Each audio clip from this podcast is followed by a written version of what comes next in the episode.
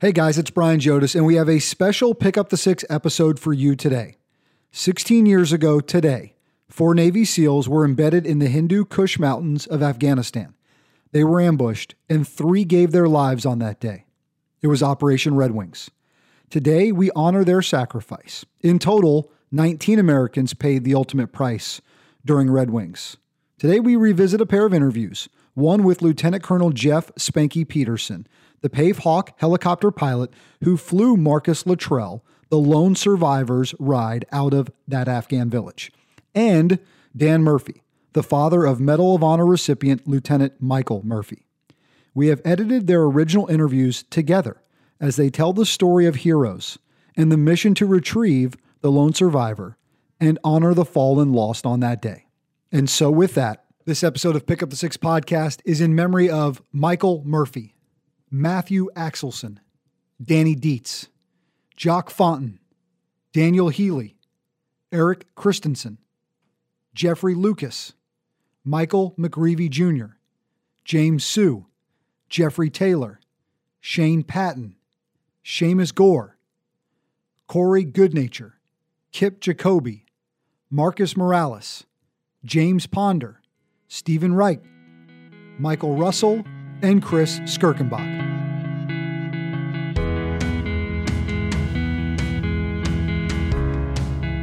So it's 2005. It's June 28th. War in Afghanistan is on.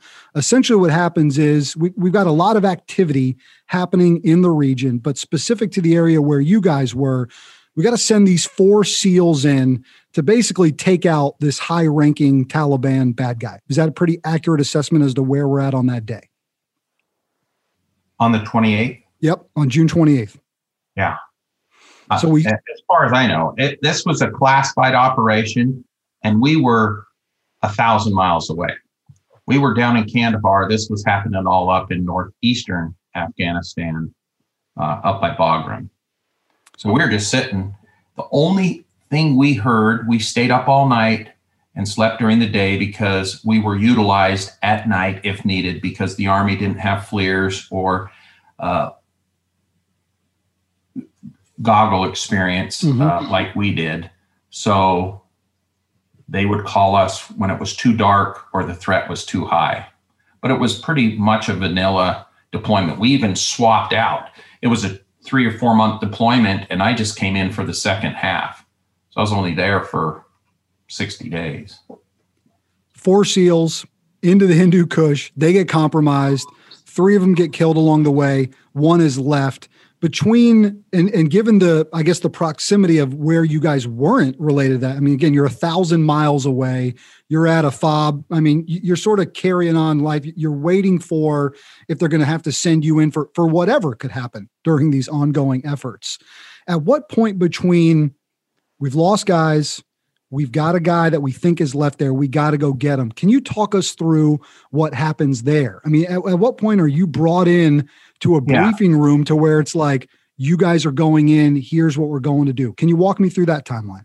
So we heard, and it wasn't through our intel channels, it was through like freaking CNN or something, as we were up at night, that a Chinook crashed in Afghanistan. We're like, hmm. And I remember us asking our intel guys, could you look into this for us? And they couldn't find anything, which we thought was odd. Looking back now, it was classified, and mm-hmm. of course, they weren't going to say a 160th bird packed it in. So that's all we knew that night prior. And then we got breakfast and went to bed. And about midday, just after lunchtime, we got woken up with a call over the radios magic, magic, magic. And I, the first thing that went through my mind was, whoever just did that's going to get in trouble because that's real world. We yeah. don't use those code words right. on open air. Which means uh, basically we got to go. It's hit the fan. We rushed to the TOC. They said, grab a three day bag, you're going to Bagram. So a two ship, Skinny uh, and I, he was flight lead. I was number two this week, thank heavens. The week prior, I was flight lead. And we went up. It's about a four and a half hour flight up to Bagram. Got there about dinner time. It was getting dark. And they whisked us in behind the, the, the SOF compound, which Air Force Rescue and we, we don't usually play with the SOF guys a ton. We augment at times, but they're pretty self sufficient. Mm-hmm. So they brought us in. I thought it was interesting. They made us sit down and sign non disclosure statements, all, you know, like 14 of us before they'd even talk to us. And then they brought, uh, read us in on a classified op called Operation Red Wing. They're walked down by uh, goat herders. They don't know what to do. Michael turns around to his men and says, "Okay, guys, four four heads are better than than than one. Uh, what do you think?" And then you have the discussion. Mm-hmm. Uh, Matt Axelson says we should kill them, and of course, Michael goes through the through the process. Well, if we kill them, what do we do about the hundred goats with bells around their neck? Sure. Says who's going to kill them because you can't shoot them. So somebody's going to have to cut their throats. And who's going to kill a 15 year old man, a boy? So, of course, Danny goes, you know, Mike, that's your decision, not mine. Marcus, thinking about this, says, uh, um, Murph, I guess you're right. We're going to have to let him go. Michael says, yeah, I think we have to let him go. And they let him go. A consensus builder, as opposed to saying, we're letting him go. This is this is what's going right. to happen. Now, Marcus, when he discusses it, you know, uh, Robinson basically probably used the wrong term in saying there was a vote. He said Michael more or less polled his men, basically asking them their opinion. What do you think we should do? And you know, and landed on where Michael knew they had to go with the rules of engagement, which is they have to be released. Um, and so um, uh, they released them. And I don't think Michael, even if he knew the outcome, would have changed his decision.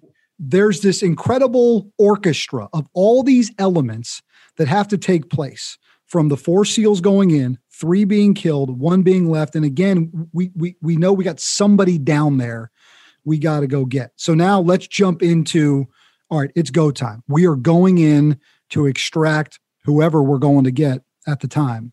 Can you walk me up to where we get started with that? Yeah, so we we we we stayed in Jalalabad. That night we went and picked up a village elder that had hiked out and said, hey, we got an American in our village. Here's a note he gave us, an isoprep, you know, and we're like, well, okay, was that tortured? You know, this, that. But we started realizing it was Marcus, but we didn't believe him. We didn't know if he was dead or if he was tortured, or if he still was alive. So we went and got him. And the problem was they had told us while we were sleeping, the clicking had stopped. So we thought, this isn't good. This isn't good.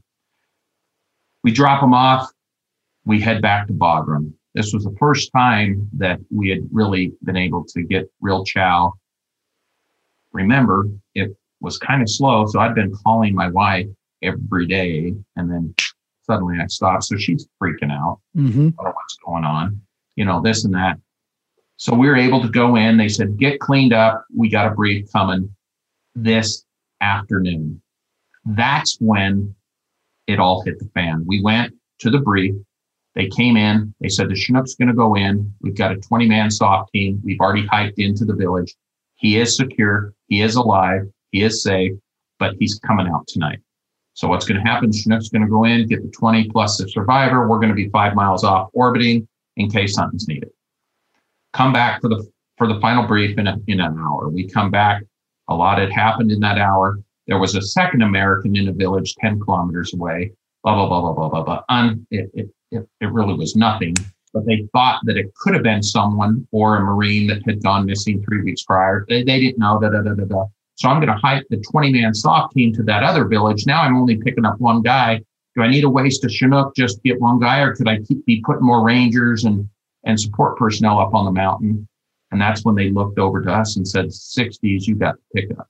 It's, uh, I know Marcus carries, carries with him a lot of guilt. Mm-hmm. Uh, but Marcus is an incredible young man. Uh, we love him to death, and we every time we see him, we try and remind him, look at, it's not you. Yeah. You know, Michael. This was a decision Michael preordained, and Marcus, you shouldn't take it on yourself to think that oh, if I had just decided uh, differently, Michael would still be alive because it wouldn't have happened because Michael then would have uh, put, basically put his foot down, and said, "No, we, we can't do this." Right. So, the, in, in, that way, I feel uh, I, I, just feel sorry having been in combat. I know what's going through Marcus's mind. It's a really it's tough to carry, you know, that on your shoulders. Um, but we we as our family and the other families try and uh, let him know over and over that look at you did what was necessary you survived you know we start getting closer we see some guys on the ground one of the SOF guys had his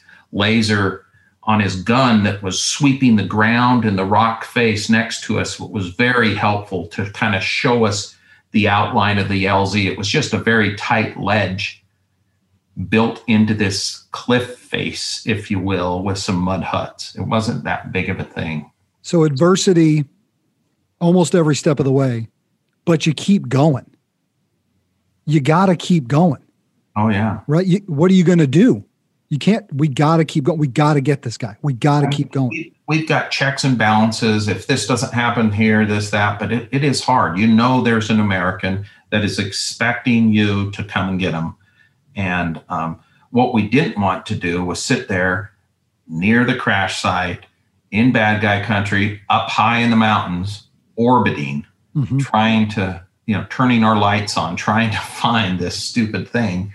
Uh, but it worked out, you know, and that's why we train. We train to to think and act and react on the fly.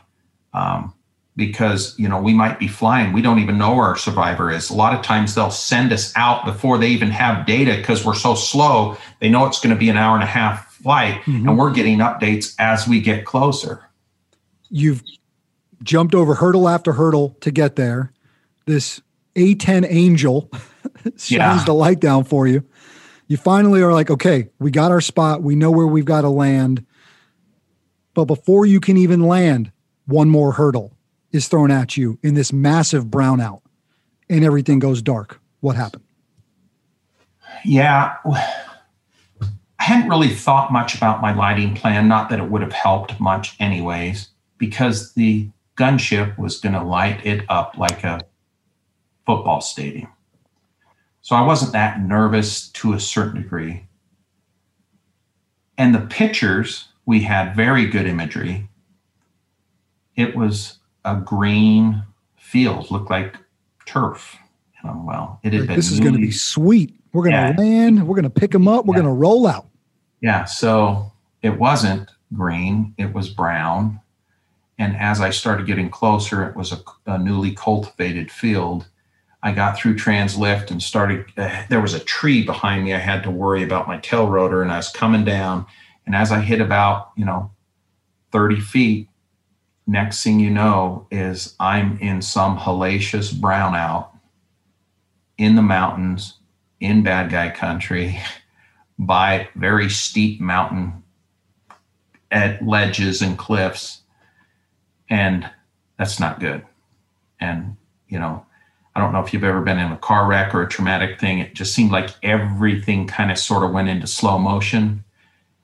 My guys in the back are laying down looking. They can see straight down but with my cockpit we are flying with the doors on at the time which we shouldn't. We've since started flying combat with the doors off because you can see so much better i didn't want to drift into that rock face of the ledge that was to my left to the left to of you right was you know hundreds or a thousand foot drop down this steep ravine and you know, I, I can't hover in a brownout, you know. And that's when I that's when I really thought, okay, I screwed up.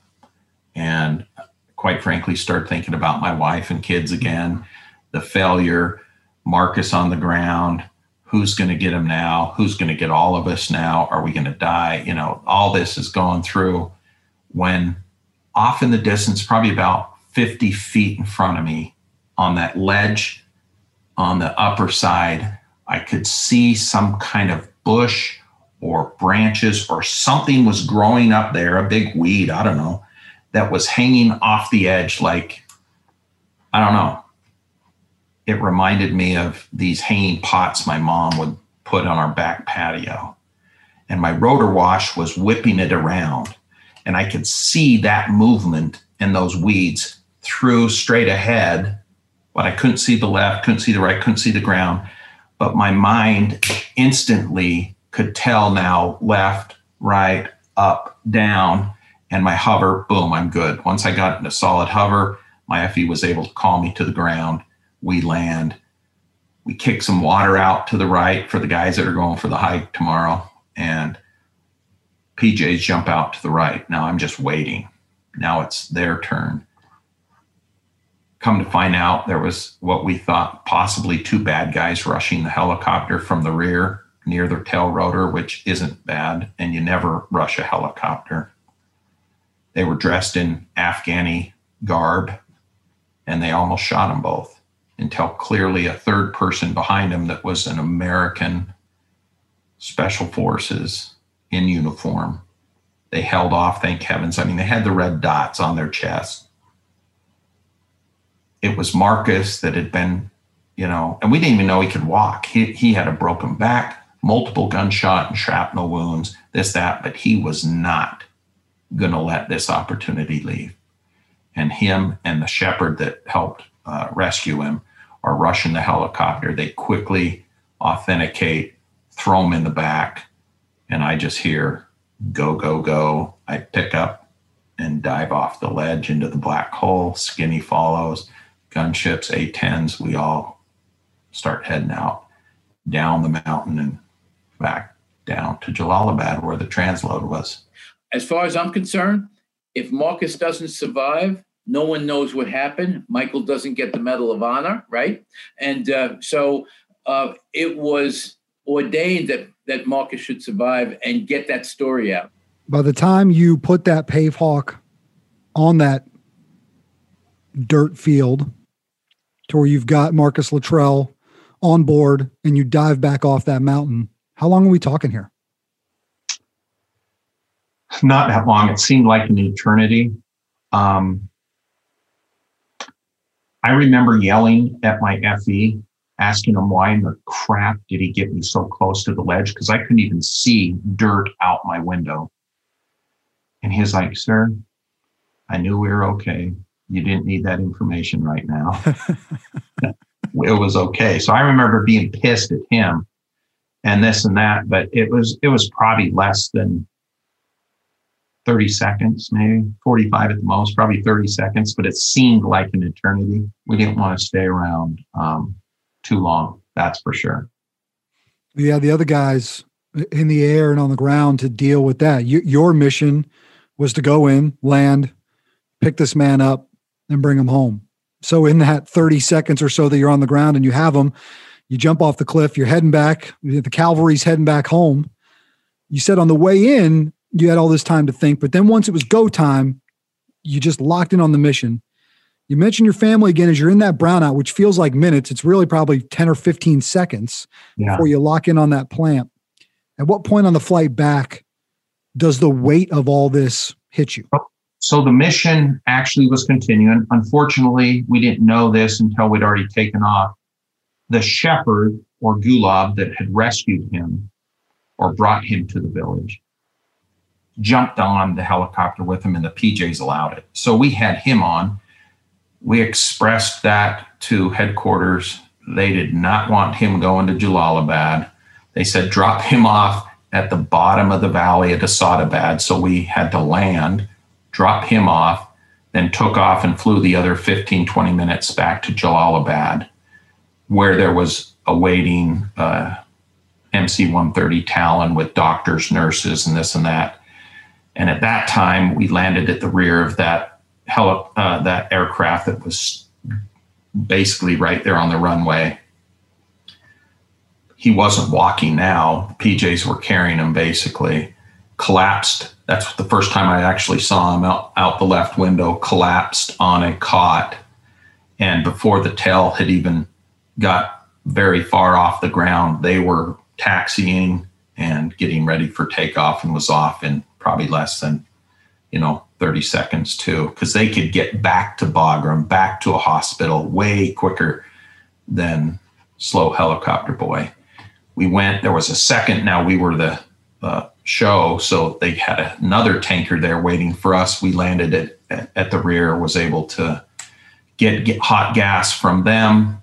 And then we repositioned back into the spot where we were waiting for those couple nights. And as the aircraft were shutting down, that's when the mission was over. and that's when it was it was the weirdest thing. I haven't experienced it ever since. I, I think when you're so hopped up on adrenaline and this and that it just left my body and i visibly just started shaking. And i was like okay this is weird they're all hooping and hollering in the back Perchecki, one of my pjs came slamming the window spanky you're the man you know and i'm like dude they have no freaking idea how close they are were to balling it up there. You know, I mean, it was it was kind of stupid and dicey. And all I wanted to do, sounds cheesy, was TOC to my wife, but I knew it wasn't possible. We're in Bad, out in the middle of nowhere, this, that. We even go into the talk to go get some more Pop Tarts and Red Bull, I guess, you know, because they wanted us to wait there until daylight. That's when one of the Marines like, hey, dude, we got a sat phone in the back if you want to use it. So I remember I went back there and called my wife, and she wasn't at home. I called her cell here in Tucson, and she was at a fabric store. We'd just built a house and was getting some material for curtains. And she was excited to talk to me. She wanted to know if, in our code word, was I with Mike one of our friends that was on Chalk 3 that was back at Bagram. She knew if I was with Mike, I was at a big base, secure, this, that. If I was out and about, that means I was in the middle of nowhere and it wasn't good. I said, No, I'm out and about. She was asking all these questions, this, that. And she just said, I just kept saying, everything is really, really good it's really, really good. I guess I kept saying that. And then finally she pauses and said, Did you just do what you've been training your whole career to do? You know, I almost get emotional talking about it because it was it was a it was a pretty intense mission. And I started getting emotional. I was like, Penny, there are like freaking Marines right outside this TOC. Don't get me going. I'm sorry, I'm sorry, I'm sorry, sorry. But it was great to talk to her you know, where in the world do you get to do that? You know, they used to write letters or whatever, but that's what I needed at the time. And it just brought everything into perspective, you know. And that's what it's all about. That's our mission. We go in and we say, we put our behinds on the line to save other Americans. We went in, I rightfully quickly volunteered to say, hey, all watched the radios back at Bagram, and Skinny and the other aircraft went in and picked up, uh, you know, Medal of Honor recipient Mike Murphy and Danny Dietz. It took us a few days to find uh, Axe or Axelson. Those men had to make a tough decision, but the right decision. You, you do the right things right for the right reasons, just like yeah. you talked about. And even in that moment, exactly. he had. And let me tell you something else was uh, that Michael said to me. You know, when I spoke to him uh, uh, when he joined the Navy SEALs, I said, you know, Michael, I said, just uh, just so you know, you know, you're going into a dangerous profession where you're going to be behind enemy lines. Mm-hmm. There's not a whole lot of support. If things go bad, they're going to go really bad. Uh, I said, and and and and this could be this could be a dangerous situation. And he turns to me as his father. And he goes and he says like this. He goes, Dad. He said, look it. He says, just so you know, I'm not looking to get myself killed, but should it happen, I'd rather that than sit behind a desk for 30 years and hate my life. Mm. So I hold that close. As his father, yes, Michael, I want you back because you you know you're my son. But then when I think about it, I say to myself, but do I would I want him back where where he's sitting behind a desk for 30 years and he hates his life or the life he lived? And so I try that's the way I look at it that we celebrate his life, not remember his death. The other part of this story, you know, not only just you know his his incredible selflessness the ability to provide direction to his men enforce a standard. The standard on this mountain is this we are Americans. We are above the way others might do things. The Taliban would have whacked us if they had the chance. We will not. And to make a hard decision. And that's what they did in that moment. The other piece is is how our nation will spare no expense to go get our own, right? The effort that went into retrieving Marcus is absolutely incredible when you think about the fact that a Chinook goes in, it's unsuccessful, we lose more. We have to come up with a plan to retrieve them and to go retrieve him. And it's this Air Force Reserve team, sir, that does it. I mean, it's amazing hearing Spanky oh, talk yeah. about that, you know. And then, and then while that's happening, right, while Marcus is being extracted, still coming up with an effort to go get your son and to go get Danny Dietz, and then a few weeks later to go get Axelson because he was in a different area.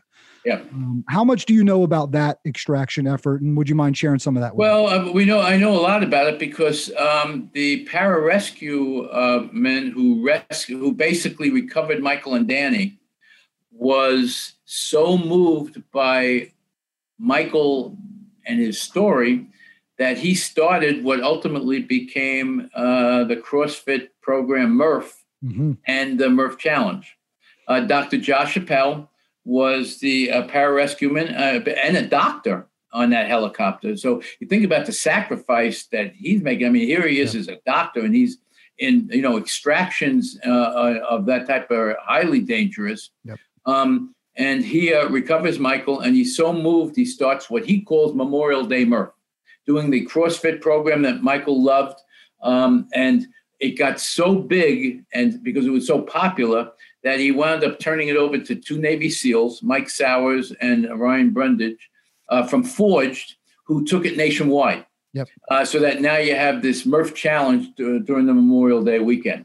I want so, to talk. I want to talk a little bit about that. Uh, but first, part of the story includes, you know, the the, the harrowing effort to really go retrieve our our uh, fallen brothers that are left behind, pararescue sure. men that essentially when they find them, uh, have to secure them, have to stay with those bodies until helicopters are able to come hoist them up. Spend a few days with them. Well, they recovered. They recovered the men from the helicopter crash 1st mm-hmm. um, and they were then transported back to the states. Uh, Michael uh, uh, and Danny and um, Matt, uh, and then Matt, uh, like ten days later, mm-hmm. Uh, were recovered separately, um, and then um, and then uh, were returned home. So uh, uh, Josh was involved in all that, but uh, it's it, for some reason it just Michael Michael's story resonated with Josh sure, sure. a lot, and um, uh, so uh, we've become kind of good friends and close. He was at the christening of the USS Michael Murphy, among others. Beautiful, beautiful. Um, but I'm, I'm I'm glad you know the SEALs are such a small community, and it's all about team, no matter mm-hmm. what you talk. So it's just that's the way they are. Yeah. You know, and so it doesn't surprise me that these uh, extraction guys um, uh, risk their lives. Uh, uh, Spanky, in particular, trying to pull a helicopter in at night on the side of a mountain, hoping that the rotor didn't uh, didn't strike uh, didn't strike the mountainside in order to, in order to pick up Marcus.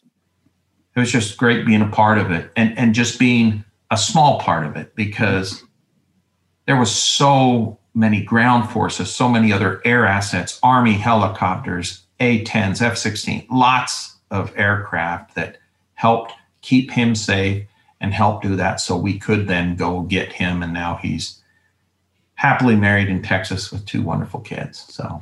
I want to talk about him a little bit too, because he's become just this incredible icon, almost larger than life to an extent. You know him on a personal wow. level. President Kennedy said, Let every nation know whether it wishes us well or ill, that we shall pay any price, bear any burden, meet any hardship, support any friend, oppose any foe to assure the survival and the success of liberty. In that moment, pay any price, bear any burden, meet any hardship to go get one seal out. All of that to retrieve the three that he lost, his buddies and the 16 others that went in after them that were part of that Chinook crew. That is incredibly powerful. That shows the extent at which our nation will go to retrieve our own. You're part of that moment. How much has that become part of your life since that moment?